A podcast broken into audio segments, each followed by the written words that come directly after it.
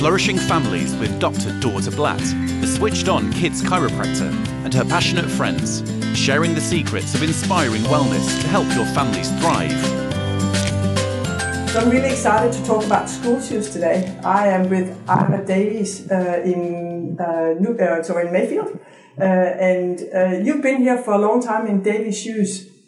Yes, I certainly have. Um, I've been here probably oh, 50 years in this particular store, but it's reasonable to say I've had probably 60 years' experience in fitting shoes, even though all of that wasn't on a full time basis. I did other things before I took over the business in 50 years ago. Oh, right, that's, that's a few years ago.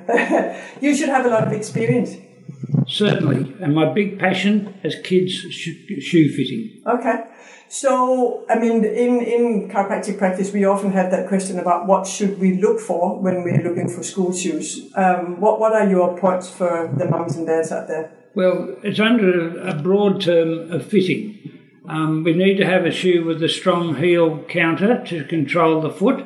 We need to have a shoe that is just right, like the three bears porridge, I suppose you might say, but there's a happy medium between too big and too small and you need to have a, that the right width fitting will also control the foot so that you have controlled gait, you walk a lot better. So they are, and you, of course, you must have sufficient length plus just a little bit more to accommodate your growth. Can't have them too long because that will affect your gait. And to have them the correct fitting, I'm afraid, in the length, I'm afraid would render you bankrupt. So right. you have to have a little bit of license when it comes to the length, but never have a shoe too short. Okay, so um, I, I, often see when when uh, people check their shoes, they put their thumb down the front. Is, is that the the go to uh, like that extra whatever that is a centimeter and a half? Um, I think probably a centimetre and a half might be a bit generous, but probably a centimetre uh, is the is the in- increment that you should have. Okay, yeah. Um, now I'm one of these people. Uh, people that know me know I'm long and skinny, and I've got not necessarily long feet, but very skinny feet. Uh, and I find that a bit of a challenge, and I know that my children have had that issue. What, what, what do you feel about this whole thing of, you know, you just go to a sporting goods store and you just grab whatever the width wise? Well, in your particular instance, and having a family uh, well, I have had narrow feet and I've made the mistake of marrying them and breeding them, so oh, I have nice. some great experience in this. and it is the most difficult foot to fit. Yeah. If you analyse it a little bit, a person with a very broad foot can wear a shoe that's too long to get the width. Yeah. A person with a very narrow foot can't get the width right and have enough length. So the narrow foot is an issue. Um, and we can accommodate that with our school shoes because we do buy a very narrow, the narrowest fitting that's available. And in fact, we used to be the biggest seller of narrow fittings school shoes in Australia. Oh, really? Because it's my passion and I believe we fit it properly. Now, you mentioned the idea of sports shoes. I'm not a fan of sports shoes being worn to school. They're not designed for school wear. They are far too flexible and beyond that, they don't have the sizes available to get correct width fittings and length. Not many sports shoes come in half lengths. The majority of them are in continental lengths, which are five eighths of a width of the English American fitting. Okay. So it's a bigger increment. And then we don't have the scope of widths. Our school shoes come in five different widths. You may be lucky to get a jogger into. Right, yeah, well, that makes good sense. Um, so how how do you know? I mean, I know that you obviously check for this, but how would a parent know uh, that the shoes that they have potentially already bought, whether they're the right width? Can you pull that? You know how when if they're too big, you can put your finger on there. Is there something you can easily check for width? Well, basically, the shoe shouldn't pleat across the front of the foot. Okay, that, that's the best indicator, and yeah. that's something that we have a tendency to do. The first thing you'll just check the length, and then you'll just run your fingers and try and pinch up the upper. And if that pinches up, then the shoe is too deep. Okay.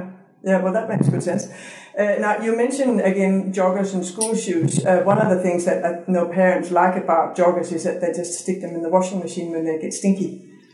Well, they probably have that uh, advantage, but the reason that they're stinky is that they're unhealthy.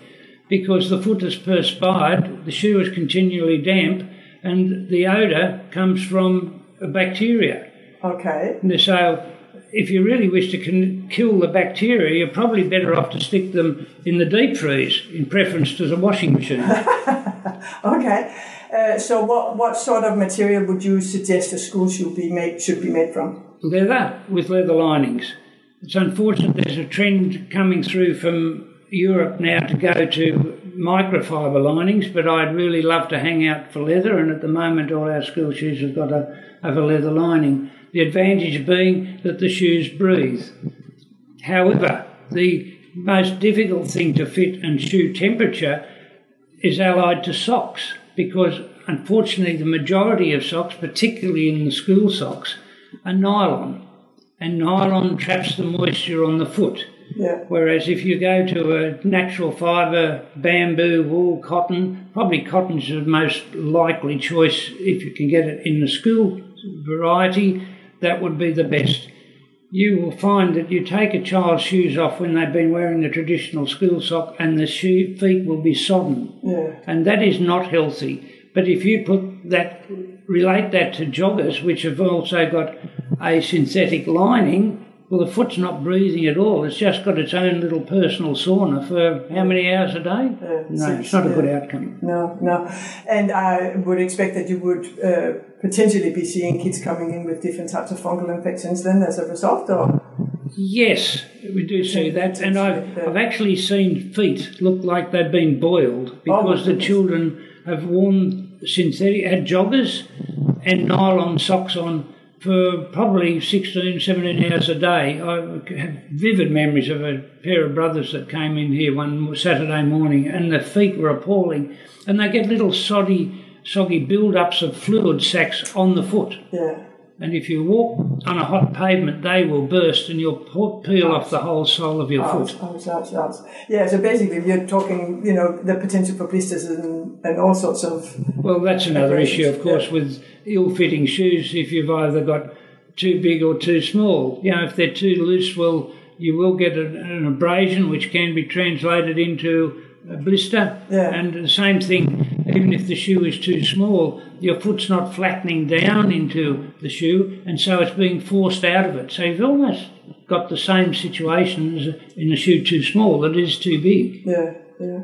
And what, what about the sole? What's the best type of sole for a, a school shoe? Something that they're wearing for six hours a day. I like to see a fairly firm sole. Of course, it's got to have uh, a degree of flex in it, but not as flexible as a jogger. A jogger is designed for running. You're just using your toes and the ball of the foot, whereas a school shoe is designed for walking and a little bit of running, but predominantly walking, so the shoe is more stable. And it shouldn't, the sole shouldn't be too flexible, and nor too, you shouldn't be able to twist the shoe. Okay, Now, it should be stable from under the ball of the foot to the heel. right. So uh, twist in the front of the shoe is okay? Probably not even twisting. You should be able to, as could I say, curl it up. Yes. The, the forefoot of the shoe should flex, Yes. but it shouldn't twist. It shouldn't twist. Okay, very good. And and what about the uh, like the internal support, as in an arch support? Um, I think if you really need, I'll start again on that one. Most of the shoes have a little bit of arch support, but if you really need more than is offered in the shoe, then I'm a great advocate of having a proper designed orthoses to fit in the shoe and Yeah. support you. And I am a believer in starting that process early Yeah. because I believe if the shoe is too flexible and the foot is too flexible and you, the child can be hypermobile, then that relates to joint wear, knees, ankles, hips, further down the track. Yeah. Okay. Uh, so now you're talking about early. Um, what, what's your advice for um, when to start a, if we say a good supportive shoe? I love to see kids walk for about oh, probably four to five weeks, maybe a little bit more. And a lot of that, unfortunately, depends on the season when the child starts walking. So yes. it's hard to have a very hard and fast rule. But I'd like to see you wear them without shoes as long as they're comfortable. I appreciate sometimes once they've started to walk, they've got this enthusiasm to jump down and run around on the grass and things, and that can be a bit of a danger. But even in that case, maybe just squander a pair of socks and say, well, they're going to get them dirty uh, and leave it at that. But the idea is that the foot changes quite dramatically once you start to walk under your own uh, steam, so to speak, and you run off the baby fat over the instep quite quickly. Yes. Whereas if you put the shoe on and the child hasn't been exercising their foot in normal gait, the shoe, the foot is too fat and floppy initially. Yeah, uh, that makes sense. Uh, and when uh, when does that instep develop?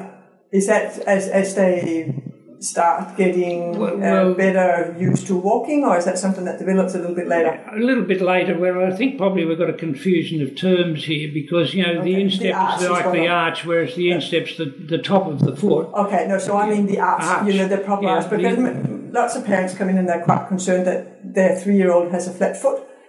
Well, I think you, the best guide to that is to look at the general posture of the foot and the ankle. You know, um, and there's not to be too much rotation in the ankle. You know, you want to see if the ankle and the knees um, uh, take a vertical line. Yeah, And if you take a, probably start from scratch and take a line down the knee, down the shin. Now, the weight should then be indicate to that line come out at the top of the instep into the middle of the arch. yeah, But if that line comes down and it almost points to the inside of the foot, then it's an indication to me that there is not sufficient arch and it may be worthwhile looking at a support. yeah, yeah. So what, what we have been taught uh, way back when was that that arch uh, is not really fully formed until the age of four. Is that about I right? think, you know, I think you've got better knowledge in that regard than I have. Okay. I'm not on hard factors of age. No, just- no, and, and everyone is different, of course, That's right. because you, you know, really body, different body shapes and stuff. Okay, um, so go back to uh, you, you say you have five different types of five different widths. The Widths, shoes are sorry. available, and we tend to really only one four. okay. And what what uh, what what is your recommendation for parents to uh, to look at for for shoes if, if they were to come in here for you? What what what is it that you want them to to look for and to know when they show up? Um, well, I've probably been. A, I'm a little bit of a dictator when it comes Oh, to that. You know, I'm sorry. People will say to me, "I'd like a pair of school shoes." That's fine. Let's hear. I'll show you what I think suits. Yeah. Um, whether you agree with that? Do you do you like the ones with the Velcro? Do you do you prefer tie ups? Do you prefer the I don't even know. Do they call them Mary Jane with a little strap across that the girls like? No, I prefer lace ups, real old school. However, I think you've got to adjust your thinking to the modern age, um, particularly um, female little girls, girls like Mary Jane's. Um, a good Mary Jane will still offer you quite a bit of support, and um, you can uh, fit those up to the end of primary school. They run out of luck once they go to high school because they're not acceptable because of the protection that's needed with a high fronted shoe. That's right. When it comes down to a boy and Velcro, again, there are pluses and minuses. A Velcro shoe, the child can do them up and keep them reasonably firm. Um, a lace up, unfortunately, they don't have the sk- skills to be able to keep the laces tight enough. So, f- for a lace shoe to really work, they need to be put on by their parents and left on by their, uh, un- that tension. Yeah. Um, the downside of Velcro, though, is that kids tend to play with them, and so they wear the Velcro out. It can be replaced quite modestly priced repair, so that's not too bad. Um, the only thing is with Velcro, you generally only have at the best two straps, and so they don't offer the same uniform tension up the foot as a lace. But if you had the option between a loose lace and a tight Velcro, I'd go to Velcro. Okay. Uh, that, sounds good. And a lot of again younger primary school kids, they definitely Yes. you know in and out of classrooms, got to take them off a hundred times. I'm sure the teachers would prefer Velcro. But, but then as the child gets a little bit maturity, they should be able to handle their own laces. They And yeah. I do think that parents could probably take a little bit more interest in teaching their kids to do laces before they do. Maybe. Um, uh, what was I just going to ask you? Um, oh yeah, with regards to the health of a person overall and the relation to health of feet or school shoe fit? Do you feel that there's a correlation in, in that at all? I feel there is. It probably doesn't manifest itself till when the, child will think that the uh, the age is so that they're ancient and they're close to the grave. But that's not the truth in real life. Um, you know, we see so many people now in orthotics in their thirties or even less, and I think a lot of that can be prevented if you probably start with correction of the foot earlier. But that's a decision to be made between the parent and professional. Yeah. Um, uh, I um, look at the idea that with stabilising the foot early um, controls the wear in the joints, and I'm a believer that in the future, because of the proliferation of good podiatrists and orthotics, that there won't be the same amount of knee and hip replacements. Oh, that would be wonderful, wouldn't it? And I think I think that's going to be a byproduct of, of good podiatry. Yeah. And do you, I mean, this is a complete aside, but do you see that in your, your shop at all? With, with I, I realize that maybe the older generation that would have more uh, issues with their joints, they probably haven't had the, the benefit of the podiatrist, but do you see that maybe in, in that middle age? I haven't got evidence of it yet, but I can just see it happening um, because people are taking more care of their feet. Yeah. And the other thing is, despite what you might think of the financial situation of the world, I think there is a little bit more of expendable income on health than there used to be. Yes. Um, one of the most distressing parts of my life have been fitting into uh, nursing homes and things where people have not had the money to have decent shoes. They've got themselves into this age category, and their children are saying, We don't care what it costs, just fit them with a pair of shoes. And yet the damage has been done because they haven't had good shoes in their earlier stages of life. Yeah. But you can't blame the people for that because their financial situation had been such that they just literally couldn't afford it. Yeah, yeah. Luckily, we're not. In, most of us are not in that situation Yes, anymore. Yeah, yes. That's very good for us. Uh, do you have any uh, thoughts on particular exercises for feet? No, I really don't, other than possibly walking barefoot on dry sand. Okay, and dry sand because it changes shape a lot. Yes, Yeah, okay. you, you Ah. can't walk on dry sand without exercising the toes. Okay, well, I really like you for that. that. That's one of the things we prescribe for our people, our people. Okay, um, do you have a particular piece of advice that you can offer parents that may be listening to this um, podcast? Um, don't know about advice, but an observation. School shoes, I think, need to be not only of good quality, but they really need to be correctly fitted. Now, I know that's coming down to promote my business, but it's a passion of mine, and I'm sorry I see so many ill fitting school shoes come from other outlets because the outlets won't employ experienced staff. And in fact, in a lot of cases this day and age, the experience is just not there. It's gone. No. And I've been told I'm a dinosaur in this regard, and anyway, I'm happy to. I haven't gone into extinction. But um, the fitting of the shoe, regardless of the quality, you, you can have the very best quality, but if it's not fitted, you've just wasted your money. Yeah. Uh, so just don't be hoodwinked to the idea, oh, but I bought the best quality. You must have good fitting as well. Um, and the other side is of the cost of the good product. I don't deny that they are reasonably expensive. There's a reason why they're so expensive because it costs about $10,000 a size range to get them set up. So that the factories have got to amortise that cost over their Of shoes. course, They're yeah. very expensive to produce and you need big stocks to be able to do that. But the other thing is a good school shoe, correctly fitted, should last the whole school year. Yes. Now, there are the cheaper product you'll buy multiple pairs, and if you add it up in the end, the good product will be the cheapest. Yeah. Yeah, that. Oh my goodness, I experience that every day with these little kids where mum says, "No, no, no, no, no, just one more week, one more week before we, you know, end of term or whatever. You just have to go in these shoes with holes, Well, I don't disagree with strapped on with tape, and Um, we get to the stage probably the last few weeks of November, a lot of children have grown out of their shoe and they'll come and ask for a new pair of shoe, school shoes, and I'll refuse to sell them um, because that affects the duration that you're going to get out of them next year because you grow so much over the school holidays. Um, weed falls all sorts of tricks. Pull the inner soles out. It doesn't give you any extra length. It gives you a little bit extra width. And Yeah, yeah. And if it comes to those last few weeks, well, then you revert to the jogger and say, well, it's not for very long. No, that's right. Just cope.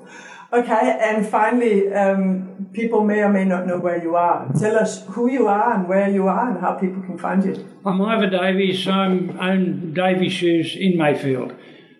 Quick history lesson. My father started the business in 1927, so we've been around 92 years. We've been in Mayfield 80 years. Um, Yeah, congratulations. Thank you very much. Yes, that was, and uh, I aim to be here a whole lot longer. Good for you. I like it. So, um, what, what's your street address? 272 Maitland Road, Mayfield. Our phone number is 0249681785 or our email address is davies underscore shoes at hotmail.com. Unfortunately, I'm not that electronically minded, so occasionally our Facebook and our, is not up to date, but we're always here to sell the shoes. That's what we need. Thank you so much for your time. A pleasure, a real pleasure. The opinions expressed in this podcast are those of the guest and do not necessarily reflect the opinion of Family Chiropractic or the host. Brought to you by Family Chiropractic Centre, Charlestown, serving the families in Newcastle, Lake Macquarie, and Charlestown.